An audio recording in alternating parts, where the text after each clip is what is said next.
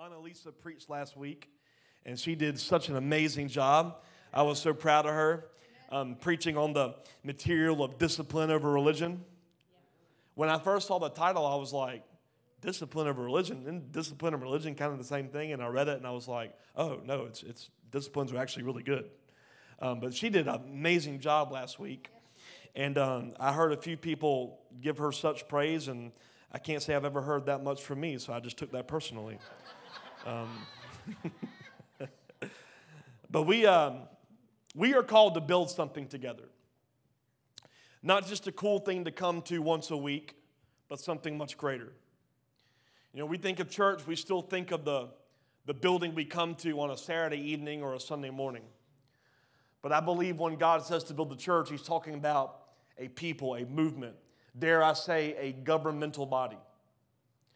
A people that know how to steward the earth, not live in such a way where we're victims to everything that happens. 1 Corinthians 3 tells us that we are to build on the foundation that Jesus laid, and the building actually is us. That we are the temple, we are the place that God dwells. And when I was at I went to uh, one of the house gatherings this week, the Pooler house gathering actually, and we were reading through these passages that Annalisa preached on last week, and I, something stood out to me. As I was reading the scripture, um, and don't put up there quite yet, just wait for me, but she brought up Exodus 26, and it was talking about how the temple was being built. And it was talking about making the curtains with blue and purple and scarlet thread making the curtains 42 by 6 feet long and 11 curtains made with goat hair cloth and to use acacia wood and make the tent covering with tan ram skins and goat skin leather. It was very specific. How many of you know that God's very specific? He knows exactly what He wants to build. He didn't tell Noah just to build a boat. He said, I want you to build it just like this, and these are the dimensions, and these are. And as I was reading all this in Exodus 26, a verse in the middle of it popped out to me. And it was Exodus 26, verse 30. It says, Set up this tabernacle according to the pattern. Someone say the pattern. According to the pattern you were shown on the mountain. God will always give us a pattern for the thing He has called you to build. Always. If you've ever wondered how to be successful in your family and your business and your personal life, I can promise you that there is a pattern. There's a pattern to build the family. It's quite simple, actually. Husbands, love God. Wives, love God. And then husbands, love your wife. Wife loves your husbands. And as long as you are putting God at the forefront of your marriage and each other over all things, you're going to have a great marriage. There's a pattern. There's a pattern of how to manage your money. We talked about that earlier. Don't complain about debt and ask for breakthrough if you don't tithe. It ain't going to happen. Don't complain about debt if you do not manage your budget, right? There's a pattern. A lot of times we, we, we come into church and we're asking God to rebuke the devil when really sometimes it's you who needs to rebuke yourself. There's a pattern of how to marry. There's a pattern of how to build relationships. There is a pattern of how to build a church. And if we would build according to this pattern, perhaps we would operate as we should operate rather than just hoping we get some things right. I'm tired of, of being a part of a group of people called Christians who just hope we get some things right. I want to start building a house according to the pattern that guarantees we get it right. Is that okay? And in this building materials, we're paying attention to the pattern. In week one, we talked about fellowship, that there is communion by participation. There is a call to participate in this fellowship of believers. In week two, we talked about prayer, developing a lifestyle of prayer and intercession. And I, I, I said it before, and I'll say it tonight that intercession is not a spiritual gift, it's a call to everyone in the body. There is no such thing as I have the gift of intercession. You have a call to intercede.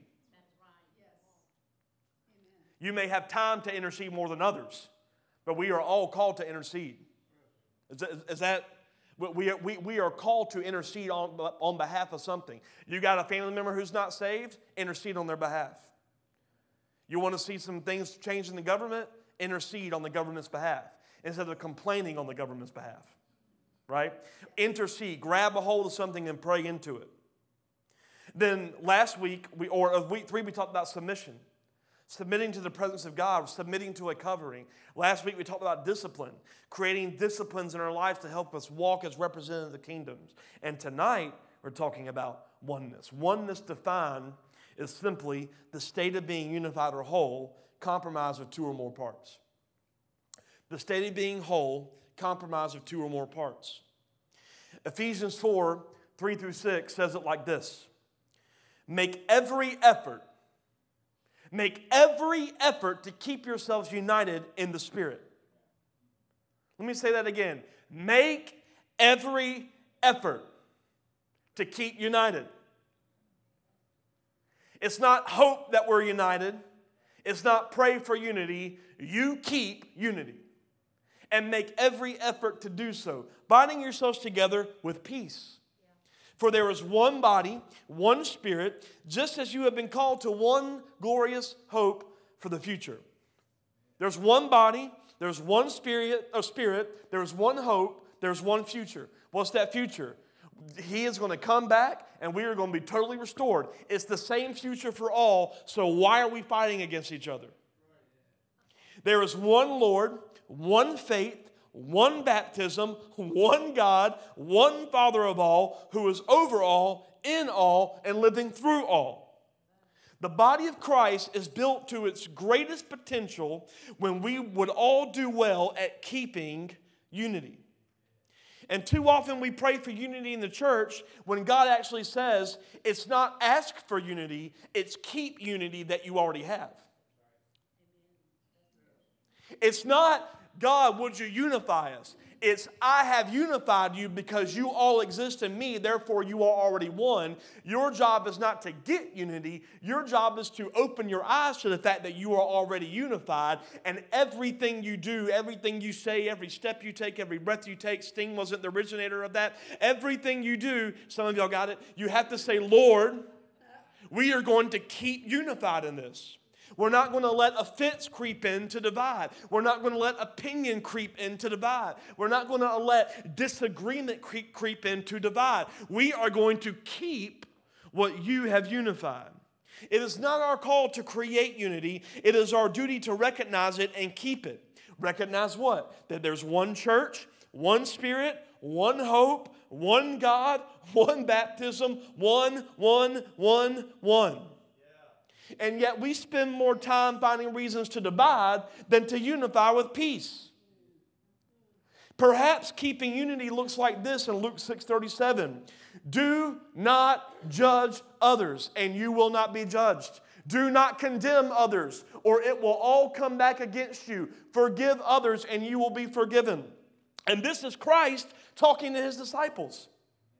He's not talking to lost people.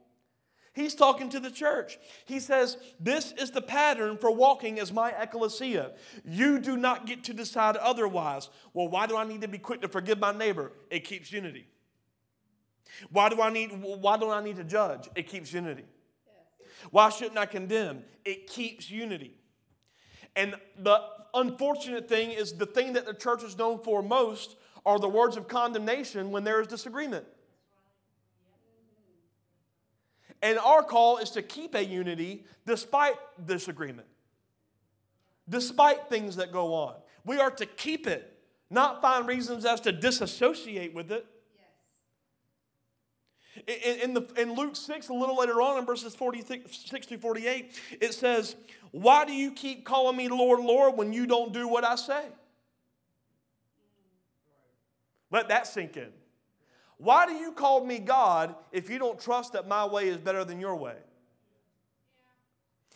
I will show you what it's like when someone comes to me, listens to my teaching, and then follows it. It's like a person building a house who digs deep, lays the foundation on solid rock. When the floodwaters rise and break against that house, it stands firm. Why? Not because it's a great house, but because it's well built. And there's a lot of great looking houses these days that are not well built. Some of these houses popping up now all over, the, all over the area, if a gust of wind comes, the roof falls off. And I think a lot of times we can look at churches that look really good, but, but is it dug deep and built on a solid foundation? He says, Don't call me your God if you're not making every effort to keep the pattern of oneness. Because when you're one with God, your house won't be torn down or overthrown. So listen to the one who gave you the pattern. What's the pattern? Don't judge, don't condemn, forgive. What's the pattern? Keep unified. And there are so many times where these conversations come where we try to find reasons as to why we can't be here, we can't be at the church, we can't come on Saturday night. Listen, Saturday night doesn't save you. Saturday night does not make you does not make you uh, uh, um, right with God. God makes you right with God. But if you think that you can do life alone according to a pattern that does not mean meeting together, you're dumb. He says, You want to know the pattern? Get together. Yeah, yeah, yeah. And and and and some of y'all got that. And have communion together and and, and obey my teachings. The, the, the Lord said, This is part of the pattern.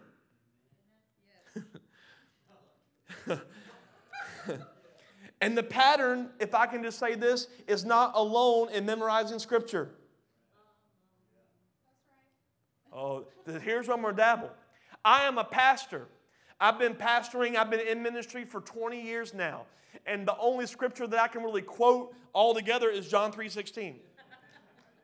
I can tell you a lot of scripture, but I won't be able to tell you where it's found. Can I just be honest with you? That's not how my mind works. I had a brain tumor years ago. Sometimes I can't remember if I put on the right shoes or not. I, have got memory problems. But, but I tell you what, I can tell you what the Bible says, but sometimes I can't give you a reference. It's not about scripture memorization, because you know who has the scripture memorized the best? Lucifer. And scripture memorization didn't change Lucifer. Most times Jesus spoke, he, he, he referred to the scripture. He said, You've heard it was said. He was always quoting the law. But it is one thing to know what God says, and it's another thing to live according to what God says. I can, memorize, I can memorize this all day long, but if I'm not doing it, it means nothing. There is a pattern of oneness, not just oneness in the body of Christ, but oneness with the Father. How do I become one with the Father? Do what it says, not just memorize it. We live according to the pattern. When we live according to the pattern of oneness, His strength is our strength. And we have unlimited resources and power in the name of Jesus, and nothing will come against us or tear us down. But we have to be one with, with the pattern. We have to submit to the pattern. And his pattern does not change when people get woke. Because they're waking up to the wrong thing. Can I prove it with scripture? When Adam and Eve were when they when they sinned, it says their eyes were opened. Yes. And you know what? They were never supposed to be open. We were supposed to be blind in a sense to the only thing we know, the only voice we know is God.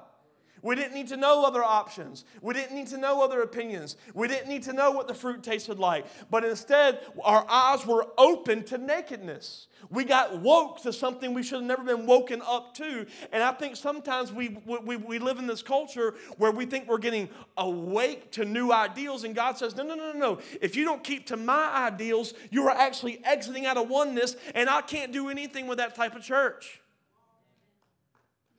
And there's so many churches that are that are embracing new ideals, and you know what's happening? Am I, are they going to hell? I don't think so. Are they powerless? Yeah. Great church meetings with no power. It's like memorizing scripture without application. it's just too much.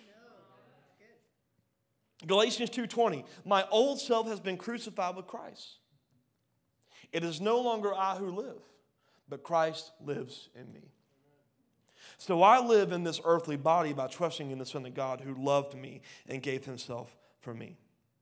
In other words, you truly live when you trust in his pattern. What is his pattern? Be one with me. His likes are yours, his dislikes are yours, his passions are yours, his will is yours, his desire is yours. Well, I don't have the same desires. Well, that just means you're not that close. Because my scripture says when I get closer to God, and I submit to God, my desires will actually change. He says, I will give you the desires of my heart. Yes. You want to keep oneness with God Himself. And we need to begin to look at every situation as whether or not it's keeping oneness. When an action is committed against you, the way you respond shows whether or not you're committed to keeping oneness. I can't tell you how many times something has been done against me, even in the house. Is that okay to talk about? But is my response prideful, keeping Kyle at the top? Or do I make sure I try to keep oneness? And you know how you keep oneness? You humble yourself and you talk it out. And you try to look for what you've done wrong first and bring it out. You, you want to know the best way to solve conflict? Come with some sort of admission that you could have done something different instead of waiting for them to admit they're wrong. That's a key to conflict. Christ speaks to sickness and storms, but we embrace them. I spoke to it a little bit tonight in worship that we have we look at sickness and disease and there's so many people in the church using dumb phrases like well maybe god's this is god's will for them it's never god's will for someone to die of cancer it's never god's will for someone to die of sickness and disease there, there is a such thing called free will and unfortunately we become victims to that free will it, it, it's not god's plan for someone to die because someone got drunk and hit them with a car but you know what God, God does say? I'll take that thing that wasn't part of my plan and I will make it work for my good as if it was. Yes. See, we use a term, I'm going to dabble a little bit. We use the term too loosely God is in control. I submit to you, God is not in control unless you're submitted. Is, is, is this, is this okay? Because he said, I have given you the authority to govern. I've given you the authority to steward. And you know why most people don't like God? Because the church says God's in control, and they say, well, then why did God do that? And we need to start realizing God didn't do that. But our desire is to be one with Him. So the way we respond to these things is differently than how the world responds. Keeping oneness. Is this making sense? Do y'all need this tonight? Is this okay? Okay. John 14, starting in verse 19, says, Soon the world will no longer see me. This is Jesus talking, but you will see me. Since I live, you also will live. When I am raised to life again, you will know that I am my Father, I am in my Father, you are in me, and I am in you. God's desire is for you and him to be one. And the only way the world will see God is when they look at you, because that was the original design. Jesus redeemed us so that we can operate according to Genesis 1 pattern oneness, walking with God and being one with God. The best evangelical tool is for them to see you changed, for them to say, Why are you different? For them to say, Why, how is it that you overcame that struggle when I'm still a victim to it? because we realize that we are not victims to anything. We realize that we hold the keys of the kingdom. And all we have to do is treat the thing according to the pattern. When someone does me wrong, how, how do you not get bitter, Kyle? Because I live according to the pattern. What's the pattern? I forgive them even if they don't deserve it. Because when I forgive them, I release anything that I may harbor. Therefore, bitterness doesn't stand a chance to live. Right? Why don't you want to take revenge on people? Because I like the idea that God says, give it to Him and He'll take justice. And His justice is a lot better than my revenge. Keeping oneness. It's not I'm trying to earn being one with God. According to John 14 20, He is in me and I in, in Him. So therefore, I am one with God. Do I keep that? Or do I operate outside of that? Right? Well, I'm too weak. No, you're not. If you're one with God, everything you need is at your disposal according to the kingdom. The question is will you keep to that? Will you keep to his pattern? Will you keep to his ways? Well, how do we keep to the oneness? Verse 21 Those who accept my commandments and obey them are the ones who love me. Y'all hear that? Those who accept my commandments and obey them are the ones who love me. This is New Testament, by the way. And because they love me, my Father will love them, and I will love them and reveal myself to each of them. What is the key to keeping oneness? Accepting and obeying his commandments. That word commandment there comes from the Greek word entole, which simply means this an order prescribed to one by reason of office. Why do I bring that up?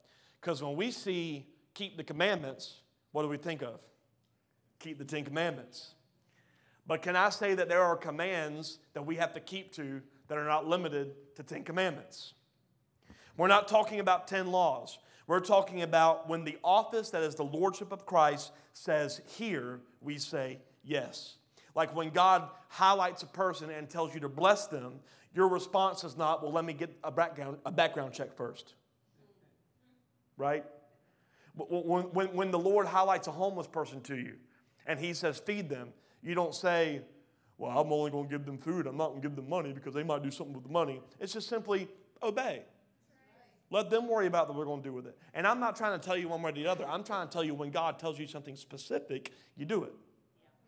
There's times I've given money, there's times I've given food. And every time I start trying to rationalize, I have to submit that to God and say, no, no, no, no, no. That's not keeping unity with you. I'm talking about a yes to God's leading. Despite what it seems like, despite what it feels like, despite if it's logical, despite if it makes sense. And the more we say yes, the more he will reveal himself. I remember uh, it was 2012 or 2014. Uh, 2000, I think it's 2012. I had, the, I had a brain tumor. And I went through a lot of issues and I had to go have a surgery. And the surgery went good, but I didn't do so good. I went backwards in the surgery. I lost the ability to speak, I lost the ability to write, and I couldn't figure out how to walk. And here I am, a preacher and a musician lost my motor skills, lost, I, I, I couldn't do anything. You, you, from what I remember, I only remember like two days, but apparently I was in there for like two weeks. My mom, I can't imagine how horrible it was for her. You can ask her, she's sitting in the back. But I remember coming out of that, I, I didn't have any money, I didn't have the insurance, and I had to, they said, if you're gonna get back to how you're gonna be, you gotta go through speech therapy, you gotta go through physical therapy, and you gotta go through occupational therapy. And I said, well, how much are they? And when they told me, I said, nope, couldn't afford any of that. So you know what I did? I kept a oneness. And they said, You're not going to be able to play piano for the next six months. I said, Well, when am I going to get out of this hospital? When will I be able to sit up in bed? They said, Three weeks. I said, Okay, I'm getting up on that piano in three weeks. And you can ask anyone at that church when I, when I went back after the, the, the surgery, I had to get up on that keyboard and I had to sit there and I, I asked someone to hold me up so I wouldn't sway back and forth because I could not even stay straight. But I played and it wasn't the best. But in a matter of time, I was back to normal. You want to hear the miracle in that? Years later, I talked to some of the people at the church, some of the elders about me getting up there and playing. And they said, You know, we've never told you this, but we should tell you now. You never had anyone up there holding you up.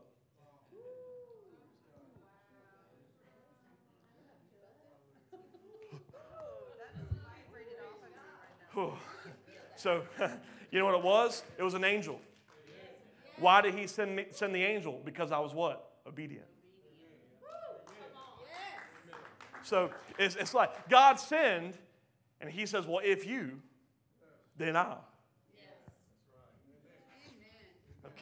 Okay. yes to God's leading, even when it doesn't make sense.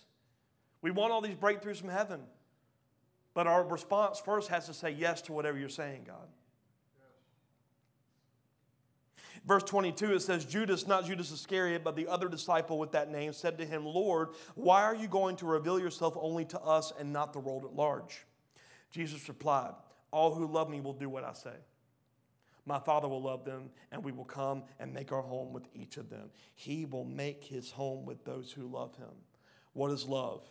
It's qualified by those keeping oneness by way of the yes. And we don't realize the power of oneness. In Genesis, we see that the Lord flooded the earth and he sent a wind to blow across the earth. And the flood waters began to recede, and after about five months, don't, yeah, okay, the ark rested on the land. We're talking about Noah's ark, by the way. Flooded the earth, The waters are receding because the wind was blowing. It, the, the ark got rested on the mountain of Ararat. and eventually, God told them to get off the boat. Well, when God told the people to get off the boat, he tells them something in Genesis 9. In Genesis 9, verse 1, he says, Then God blessed Noah and his sons and told them, Be fruitful, multiply, fill the earth. Does that sound familiar? Who did he tell that to? Adam and Eve, right? Be fruitful, multiply, fill the earth. so they have seen the world flooded. They built a boat when there was no rain. Talk about crazy. Again, you're, you're obeying, even if it's illogical. And then when they saw the rain, all the people that weren't one with God all of a sudden started to get one, right? But the, the door was already closed. Flooded, they saw provision. God says, Be fruitful, multiply. And then two chapters later, this is what happens in Genesis 11, verse, four, verse 1. At one time, all the people of the world spoke the same language and used the same words. As the people migrated to the east, they found a plain in the land of Babylonia and settled there. They began saying to each other, Let's make bricks and harden them with fire. And in this region, bricks were used instead of stone, and tar was used for mortar. So you got these people together who were what? One and they got together after seeing all this stuff and said, hey, let's get some bricks and some tar. What's funny is tar being used for mortar was to do one thing to waterproof something.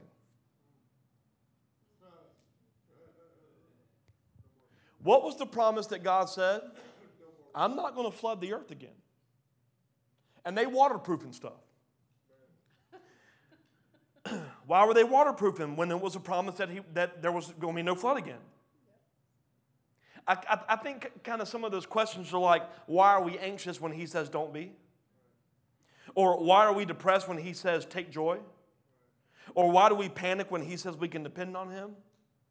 Oneness with God is trusting what he says. Like when he says cast out demons, you have no reason to be scared of them. Like when he says take what you have and trust God. And, and, and He says, I will multiply it and dedicate it to me, and I will do great things with it. Like God says, I'm always going to be with you, and I'm going to strengthen you. You know what He's telling us? He's saying, don't build new things with old materials. They're building this thing and they're using materials that Noah used to, to waterproof the ark, and the same material was used to waterproof the bed that Moses was in when he went down the Nile, or the, not the Nile, the, uh, the, was it the Nile? Yeah, yeah, I had it right. Uh, the, the, the river as a baby. And they're using this old material, and God says, I don't want you to build a new thing with the old stuff.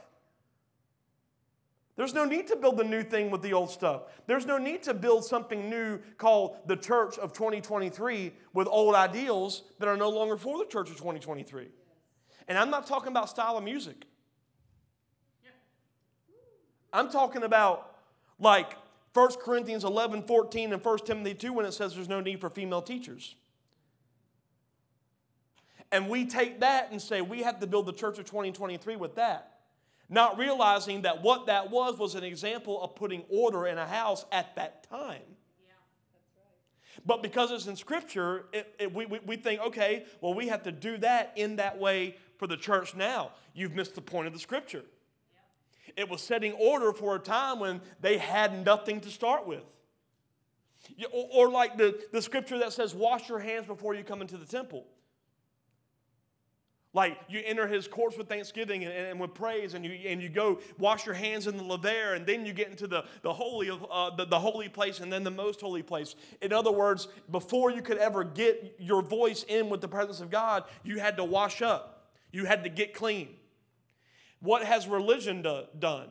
You better get clean before you start serving in the church. That's an old material. New material is that Jesus cleaned, washed as white as snow. So it's not you better get right so that you can get in the church and start serving. It's understand you have been washed already, come and start serving so you can be identified as washed. Old materials and new materials. Let me go further.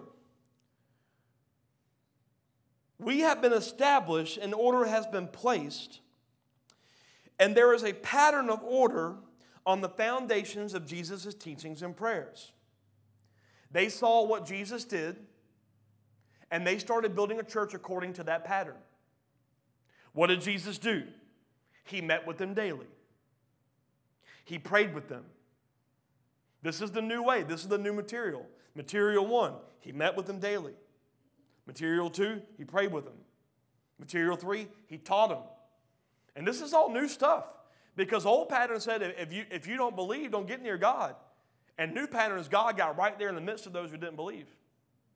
Then he said, then he started performing miracles. And then he said, You go do it. And then he went to a woman at the well and said, Hey, woman, preach. And the whole town got saved. And so you know what the apostles did with that pattern? It says in Acts 2:42 that they devoted themselves to the apostles' teaching, to the fellowship, to the breaking of bread, and prayer. They saw it, they did it according to the pattern. So let's go back to what I was talking about Genesis 11. They were one speaking the same language, and they said, We want to build something because we want to get up to heaven. So they started building with old materials that they didn't need. That was the first problem. And then in verse 4, it says, They said, Come, let's build a great city for ourselves with a tower that reaches into the sky. This will make us famous and keep us from being scattered all over the world. Problem one they should not have been seeking fame. What they should have been seeking was to make his name famous. And the problem with church is we're still trying to build the new expression with an old material that wasn't even established by Christ. You know what the old material is? This right here. Y'all sit and listen to me. And no one ever digs, and no one ever finds out that just as much as I get revelation, you have the same flipping ability to. Is it okay if I said flipping? It's a good word, y'all. You have the same ability to dive in the scripture. You have the same ability to seek this revelation. You have the same ability for Holy Spirit to reveal whatever He wants to you. But because someone took Bibles away from the Christians because they were getting too powerful, and then wrote a version called the King James Version and said, Hey, all of you have to come together once a week and listen to one person say it so I can manipulate that one person. We've taken that and said, Okay, let's use that to build the church, and it looked nothing like Acts chapter 2. Y'all don't want to hear that, do you? I, I see people out now going, mm I don't like that. Well, well, I'm just preaching truth. And what we're doing is we're trying to build something new with all those old materials. You know what new material we have? The same spirit in me is in every single one of us. So there should be no reason where that there, there's power in coming together in submission and in fellowship, but this should be the start of the something, not the climax of the something. This should be the place you come to get equipped so that you can do incredible things out there. Not, I've had a crappy week, so let me get saved every week at Relentless Church. Mm. We, sh- we shouldn't be trying to, this should, eh, the, the, the, the fact of the matter is, we got to get to a day where people are part of a Relentless Church and they, they, they don't even know who Pastor Kyle is. Because it's not about making my name great. Are y'all awake? It's about making His name great. That the only name we say when we hear about this revelation is the name of Jesus.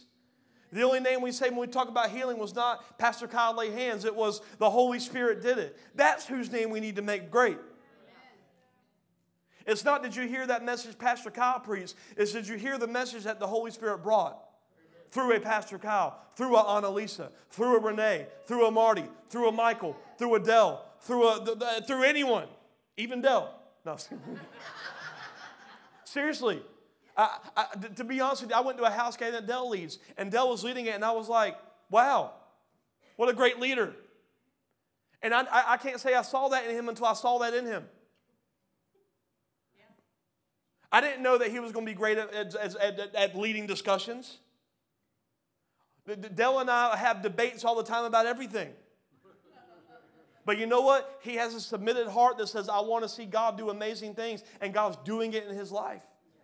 And it's the same access for, is that okay? I'm not going to get yelled at. It's the same access for all of us.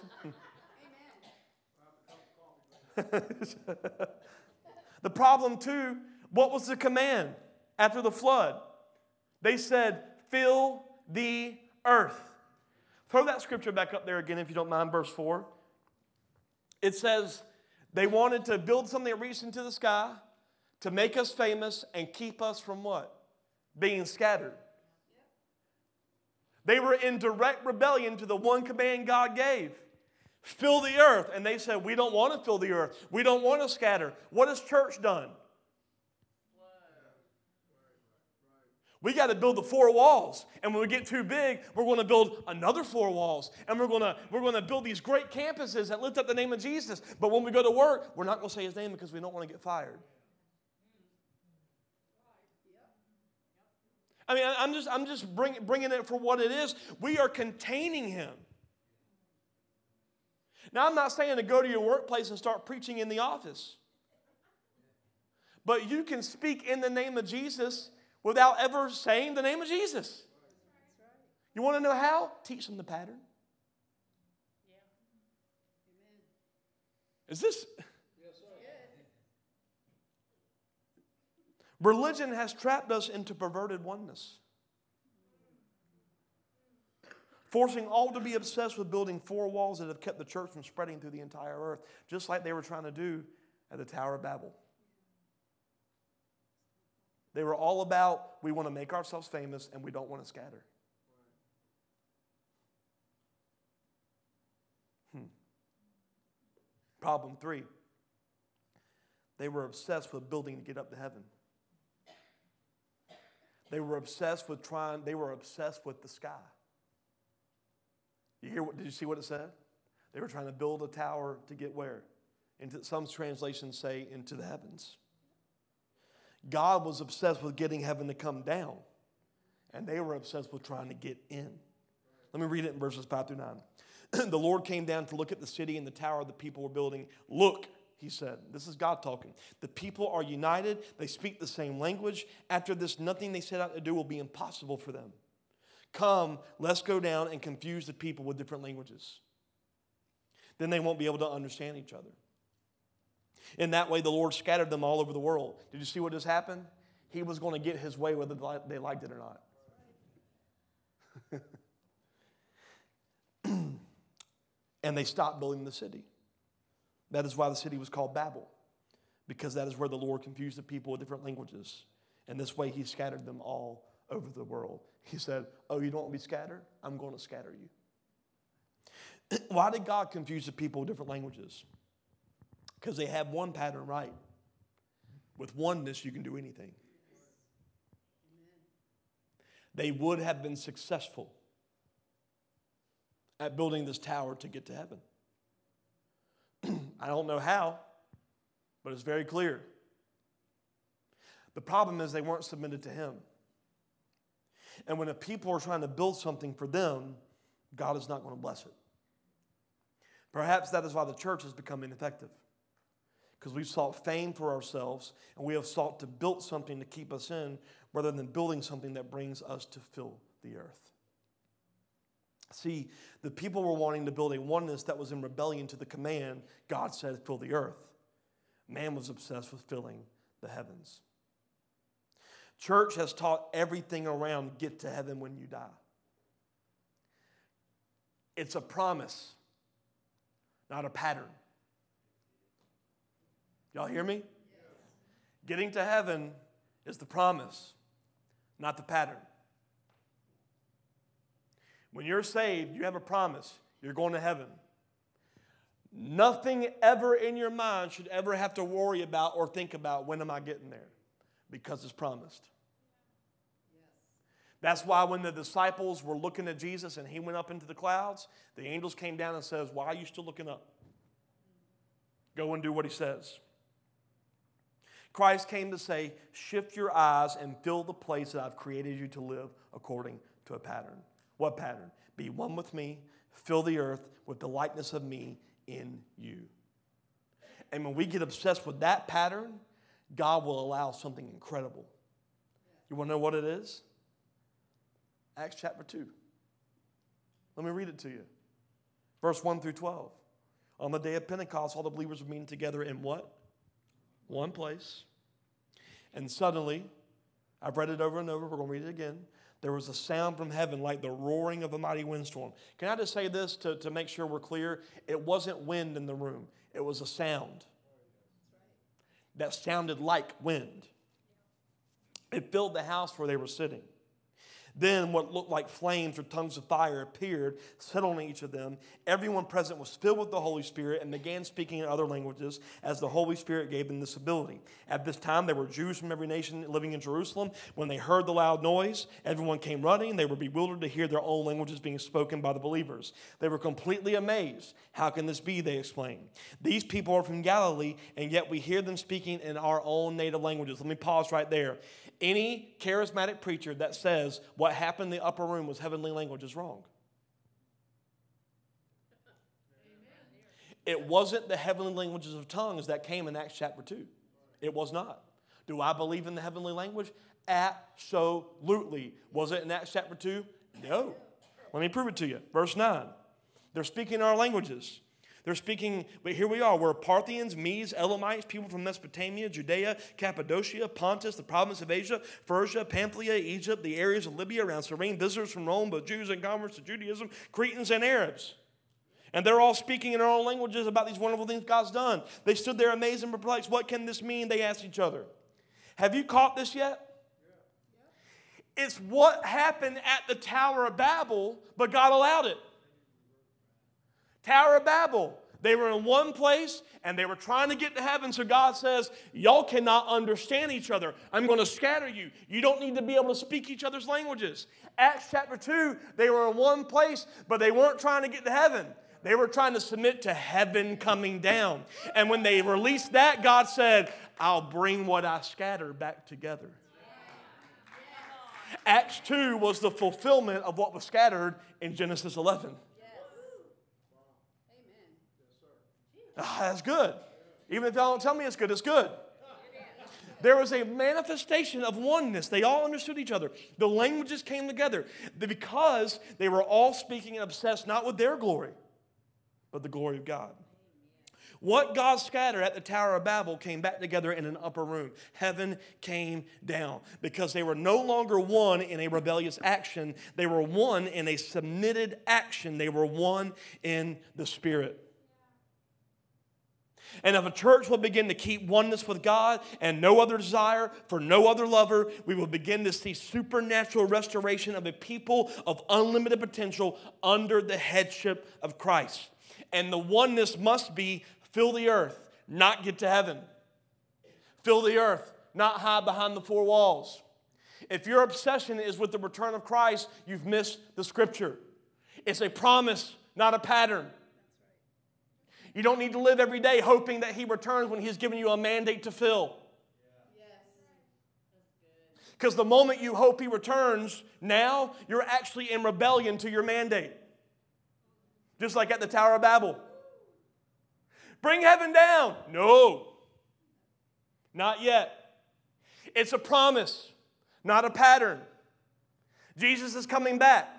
It's a promise, not a pattern to live by. Oh God, would you come back? Stop praying that prayer. There's too many lost people. Are you more obsessed with your own self and getting there? Or do you cry for the weak and the lost and the hurting and you're okay with Him not coming back today because you're going after them to fill the earth? Yes. Yes. It's, it's, the return is a promise, not a pattern.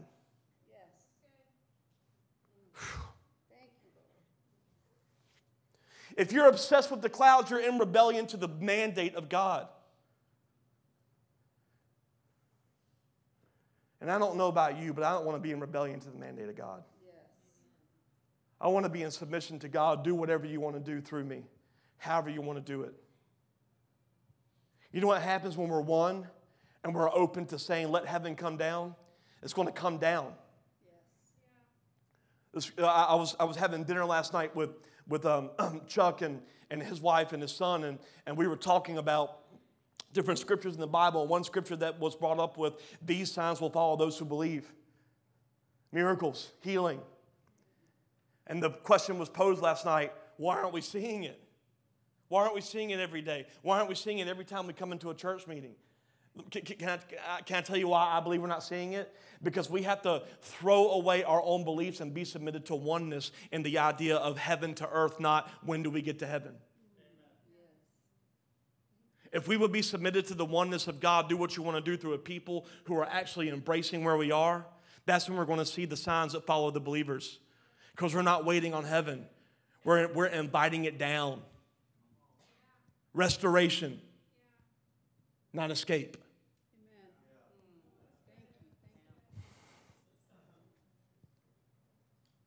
I don't know where that came from, but that was good.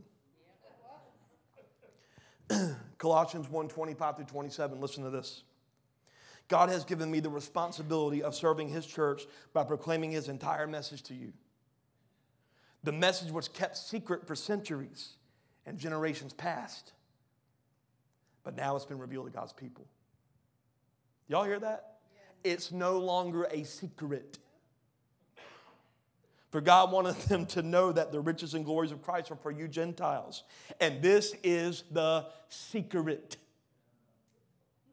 Christ lives in you. Y'all hear that? Yes. What's the secret? Christ lives in you. This gives you the assurance of sharing his glory. He lives in you. Keeping the oneness with God so that we can see God do what he wished through the thing he created to govern us. What is the secret? John 14, 20, we read it earlier. If you remember, Jesus says, I am in the Father, we are in him, he is in us. What is the secret? Everyone is waiting for Jesus to come back, but we miss the fact that he's already here. Oh, yes. Is the man Jesus returning? Yes. But we're not waiting on him to be present. And that's what happens when you're obsessed with the return you forgot that He's already returned. He's here among us. And what happens to the world, they're not seeing Christ because we got a bunch of people confined to four walls hoping He comes back instead of a people that are submitting to the call to scatter. Bring Him everywhere. Are y'all hearing me tonight? Yes. yes. Oneness. That's the secret the keys of the kingdom. I'm in Christ. Christ is in me. Jesus is at Gulfstream. Jesus is at Stir Coffee. Jesus is in the living room. Jesus is at Taco Bell, believe it or not. Jesus is everywhere. The problem is no one's seeing Jesus because we're living according to a promise and not a pattern. Is, am I getting through to anyone tonight?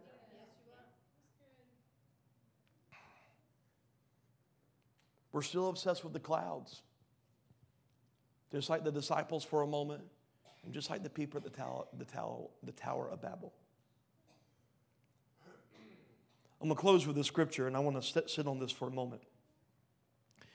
In Luke 10, verse 38, it says, As Jesus and his disciples were on their way, he came to a village where a woman named Martha opened her home to him.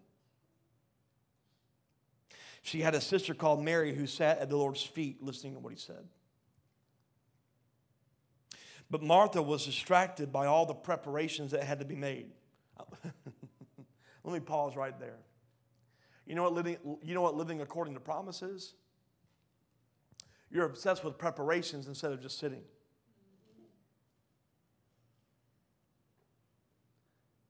When you're living according to promise, that, oh, God's going to come back. You live every day according to, I need to make sure that I have everything right so I'm ready for his return. Instead of understanding that he's here for you to sit at his feet. And should we sit at his feet, we would understand the call to steward right here in a moment.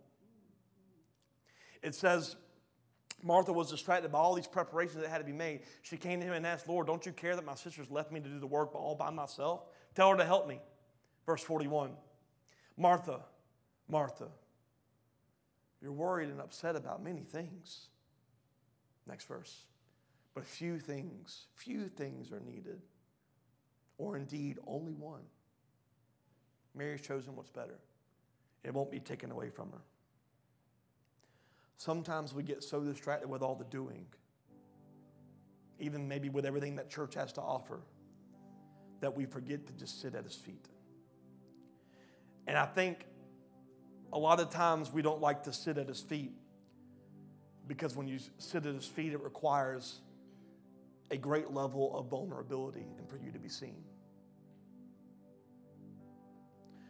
Because when you sit at his feet, you have to let everything about you be exposed before the king.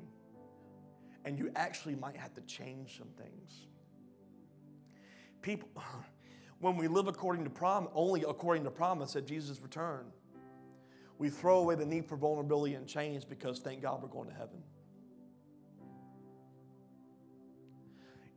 Can I tell you what my heart is?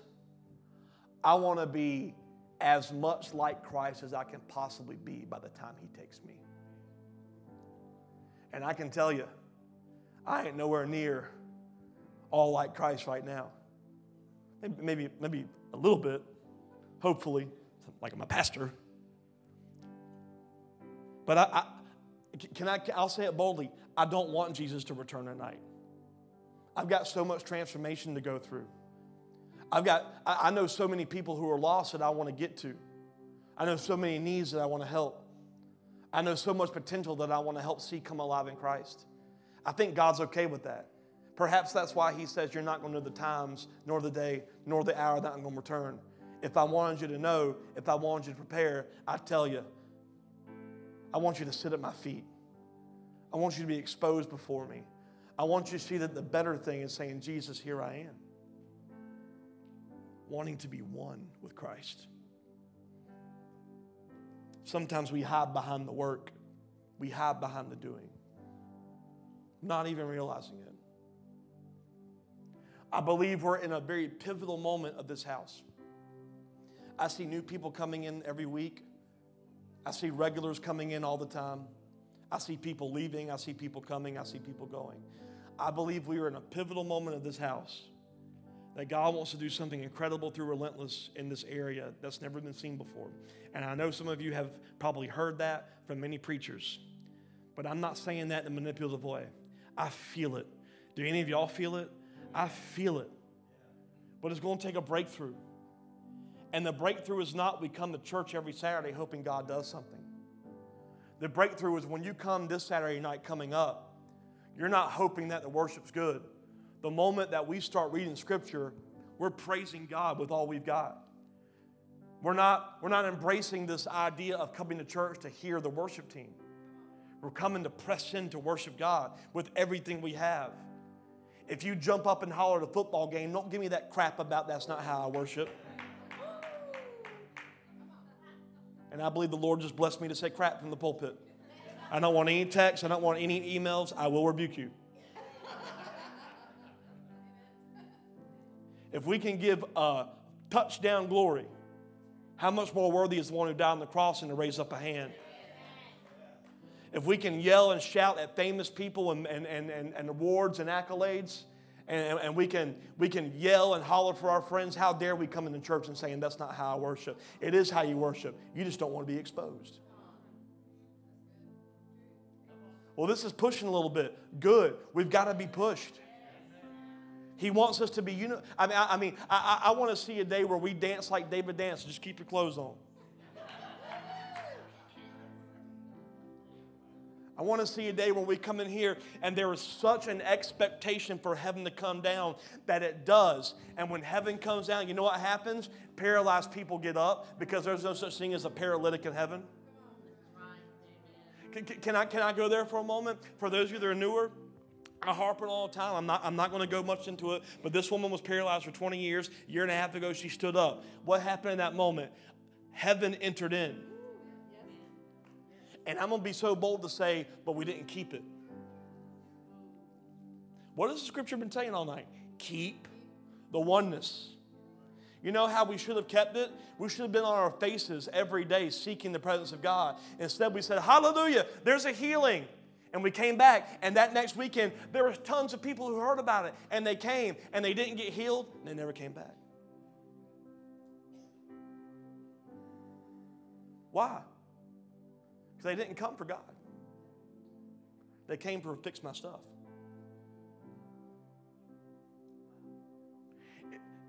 we've got to seek such a oneness with God that He is priority over everything.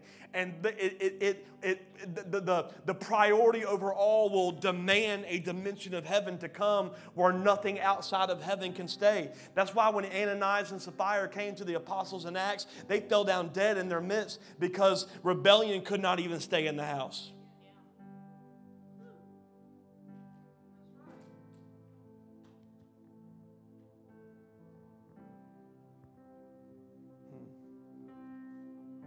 He's wanting to do something incredible in His church. And it's not, you know, sow a, a new seed, and it's, it's, it's not, you know, um, let's get up and shout for 15 minutes. It's seek me, sit at my feet. Go home tonight and sit at his feet. When we go out to eat tonight and the waiter's horrible, tip him as if he was the best. Because Jesus saved you as if you were perfect. See, we don't like that because we're still thinking on what's due to me instead of what can I bless? What can I give? I want to be one with Christ. Christ gave everything to me. I want to be able to give whatever I can to whoever I can give it. Oneness. Lord, we're not trying to get to heaven anymore. Because you say, Thy kingdom come, thy will be done on the earth as it already is in heaven. So, Lord, bring your kingdom right here, right now. Let my home be like the kingdom of God. Let my relationships be as the kingdom of God. Let my life be as the kingdom. You know what the keys of the kingdom are? They're unlocked when you get the secret that Christ is here. And we cannot treat that casually anymore. He's here. He is here. Yes. He's here. He's among us.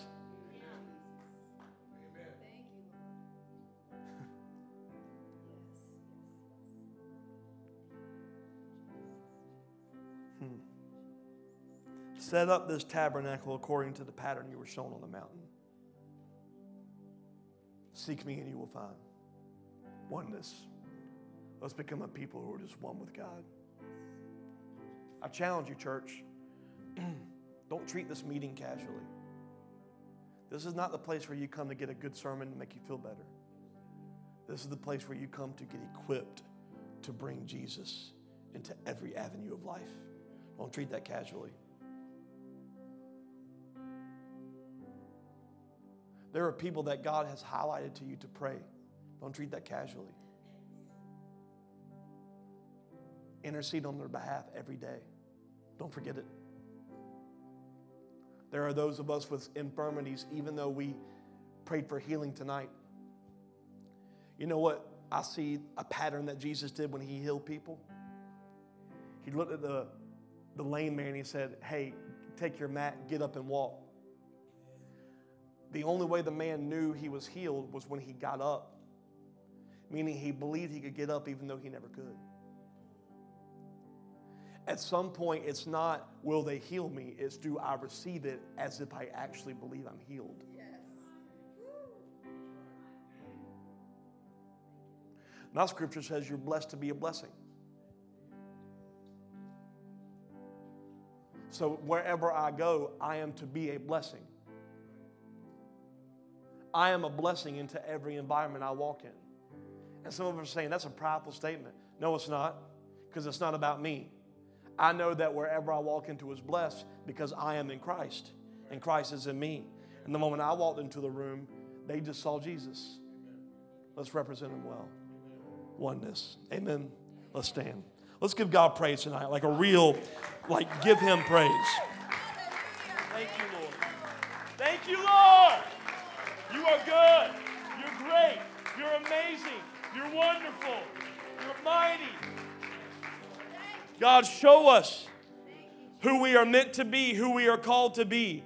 Let us become people living according to the pattern. Show us your pattern. We want to be one with you, God. Let your remnant arise. Let us be a people that look so much like you that the lost will come not to find a good church service, but to meet Christ.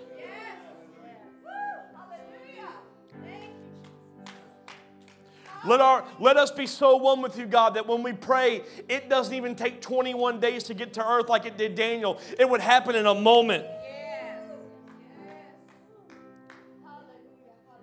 Let us be so one with you, God, that when you tell us to go to the next place, it doesn't take us 40 years of wandering. We go right there and right then and right now because we recognize we're one with you, God. Right now, I, I, pray for the ones that, that are lost, that, are, that we've been thinking of all night. Our loved ones are, uh, that, that we know are not saved. And we just say right now, God, according to your pattern, we thank you that they are saved.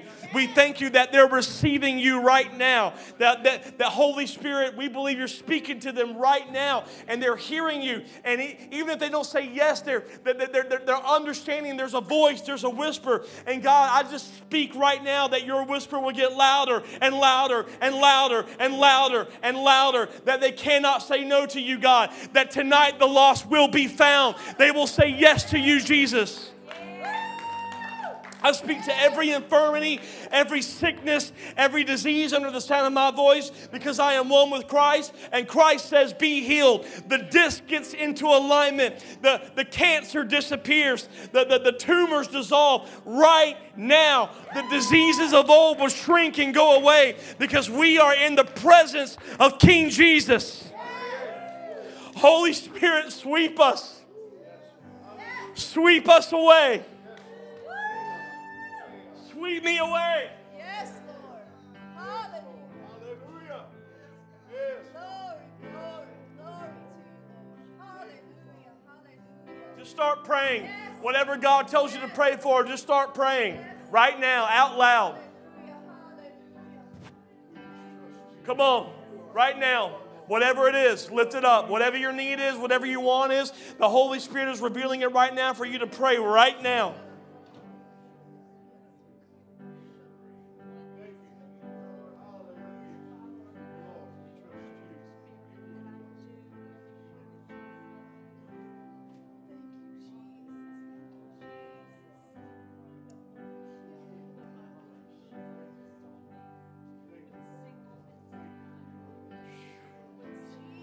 Heaven come down. Heaven come down. Heaven come down. Heaven is here. Heaven is here. We know the secret. You are in us. Tonight, God, we just declare that as we leave this building, we're not leaving you, we're taking you everywhere we go. I speak blessings over every person in this room. Tonight, God, we commit to sitting at your feet. In Jesus' name, we all pray. Amen. Amen. Amen. Love you guys.